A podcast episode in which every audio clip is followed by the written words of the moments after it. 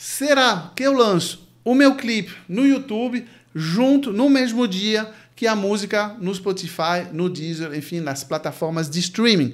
É exatamente isso que vamos ver hoje nessa nota de produção. Meu nome é Jacques Figueira, sou músico, produtor e nessa série de vídeos eu te ajudo a criar, divulgar, vender, produzir sua música de forma profissional para você conseguir viver exclusivamente de música, da sua música, da música que você ama, que você quer apresentar para o mundo. Seja ela releitura ou autoral, não importa. O importante é você contar uma história legal, pessoal, com sua música. Então vamos lá. Eu escuto muito dos músicos falar, não, eu tenho um super plano. Primeiro eu vou lançar no Spotify, aí depois, né, como eu vou faltar assunto, eu vou começar a jogar o clipe, aí o clipe vai dar uma segunda vida aí pro meu lançamento. Só que não. Só que não, não faça isso. Isso aqui é não é tão eficiente assim.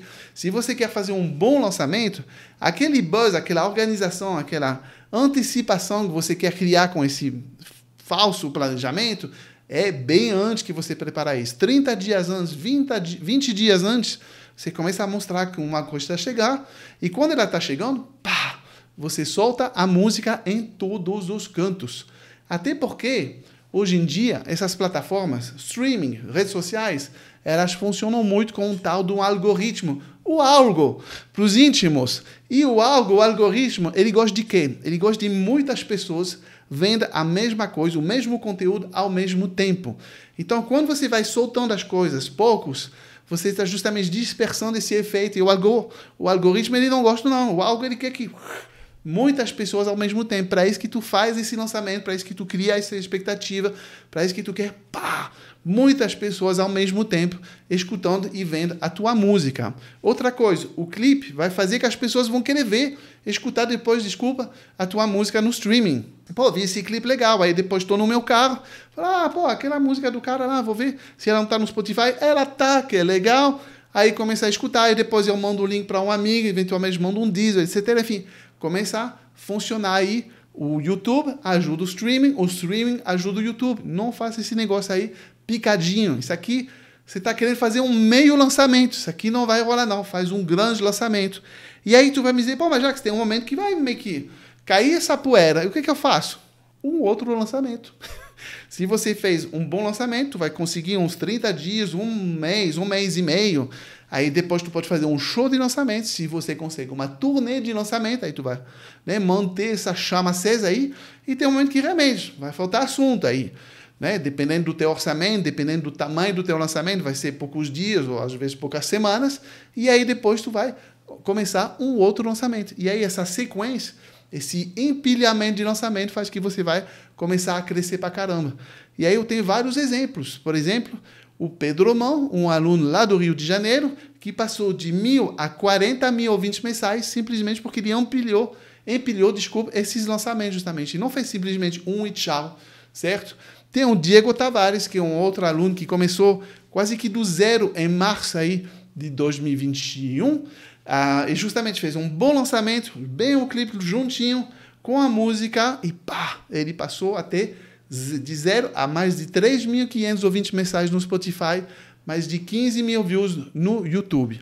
Uma coisa importante que eu não posso deixar de falar: você tem que ter um clipe quando você vai lançar a sua música. E quando eu falo isso, muitas pessoas, muitos músicos me falam: pô, mas Jacques, eu não tenho dinheiro. E, gente, eu entendo. Primeiro, você tem que botar esse dinheiro dentro do teu planejamento. De repente, gravar menos músicas para poder ter um clipe. De repente, fazer um financiamento coletivo para poder ter um clipe. Mas não descobre aí no final do lançamento que você não tem dinheiro para fazer o clipe. Isso não vai ser legal, tá? Outra coisa também, o orçamento do teu clipe não precisa ser bilionário. Você pode fazer com celular, você pode fazer com profissionais que, como você estão começando, enfim, eu acredito que a barreira de entrada tem muito mais a ver com a criatividade que com o dinheiro. Porque, novamente, ó, exemplo do Diego Tavares, ele fez um clipe muito legal com o celular, filmando o sofá dele, na casa dele. Aí ele passa ali na frente, tem uns gatos deles que passam assim, ele botou os gatos para contribuir. E foi super legal. Botou para alguém, depois um videomaker profissional para editar. O Pedro Mão fez a mesma coisa.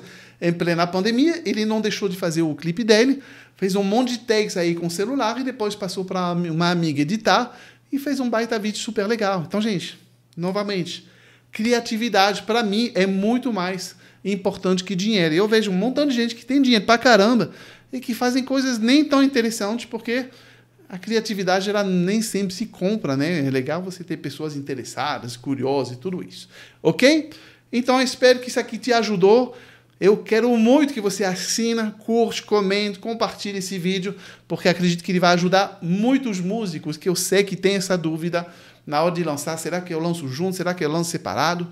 Então é isso. A solução é juntinho, agarradinho, o clipe com a música. Legal? Espero que te ajudou. A gente se vê numa próxima nota de produção. Fui!